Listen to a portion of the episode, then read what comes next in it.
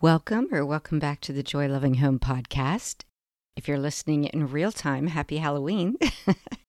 I have heard recently that Halloween is the new Christmas, particularly in terms of how all out people go with decorations. I've not jumped on that bandwagon. I've never really been super big on Halloween, not for any particular reason that I know of. I had lots of fun as a kid. My mom always made homemade costumes for us. I had really, really long hair. So I remember borrowing a robe from the the acolytes at church and being Princess Leia one year. We lived in a really wintry area. and I remember one year I got this genie costume pre Jasmine. I'm that old. But anyway, I was so proud of it. And I had to wear a winter coat because it was like 28 degrees and I was so bummed and I kept trying to take it off. And I remember my mom yelling at me to put it on because it was too cold to be wandering around in what was basically, I think, a set of PJs. That was one year she didn't actually make it for me. But anyway, memories. Um, today, we're going to talk about three hacks we can try when we're facing a space in our house that scares us. So we'll jump into that right after this. A wise person once said, Everybody is a genius, but if you judge a fish by its ability to climb a tree, it will live its whole life believing that it's stupid. well, fish, quit trying to climb trees while getting advice from well intentioned monkeys. It's time to jump in the water and learn how to swim with the current of your life. I'm Joy, a professional organizer mom of four, and fellow fish brain. If you're looking for a place to get understanding, encouragement, and ideas for your home that actually fit how your brain thinks, then I'm glad you're here. Let's ditch the type A advice and embrace what makes our brains and our homes unique. Together, we can have a joy loving home. In our membership group this month, we have been tackling spaces that scare us, and we have split those into two categories. We did just a little scary, and the space that we are really scared of because every time we go to walk in and attempt to tackle it, we just want to turn around and walk back out, if not walk back out screaming. but I challenged us to do six spaces that were a little scary and one space that was really scary, but to give yourself six stabs at it. I created this fun little printable with ghosts and, and jack o' lanterns. Um, probably throwback to my teaching days, but it's it's fun, and I don't know. I think sort of creative ways to gamify what we're trying to accomplish is super helpful to our brains, so much more helpful than lists. So I'm going to keep making them. Every month we do a new theme. And so we had some fun with our ghosts and our jack o' lanterns this month. But it, it taught us some things in the way of hacks to approach these scary spaces. And I thought I would share those with you. Hack number one knock it down to size. Just the sheer act of us having to look for okay, how scary is that space? I'm looking for things that I just consider a little scary. And they could be a little scary because it was maybe a big mess on a very small space so that you knew you could tackle it in one sitting and be able to knock it out. Or it was a scary space because it was something that actually once upon a time had been pulled together and you'd actually done all the organizing, but it's kind of your hot spot and you let it you let it fall apart again. So it wasn't so scary because if we really just set a timer and went at it, we knew that there were spaces, there were homes for everything there, which is chiefly one of the biggest reasons why our home gets cluttered, is because everything doesn't have a, an assigned space to go back to. But anyway, that's another way to knock it down to size.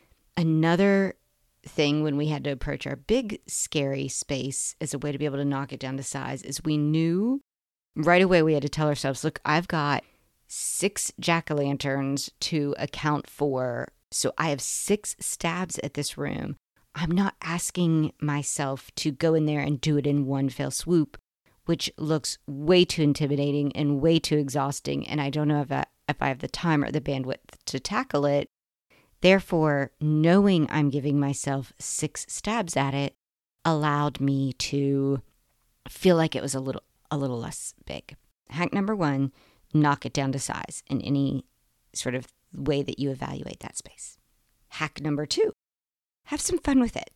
Be a little playful. I mean, that was kind of the part of the the worksheet. The worksheet is super playful that I created. And so when you're working on it, maybe you play some fun little Halloween type music or maybe you send yourself on a bit of a scavenger hunt. Can you find anything black to put away or get rid of? Can you find anything orange to put away or get rid of?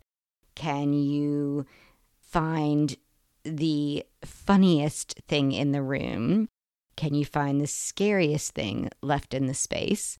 Ways to get yourself sort of moving and looking without knowing that you had to have a plan. You're just like, I set a timer, I just have to work at this for 10 minutes or 15 minutes, or maybe you wanted to give yourself 30 minutes.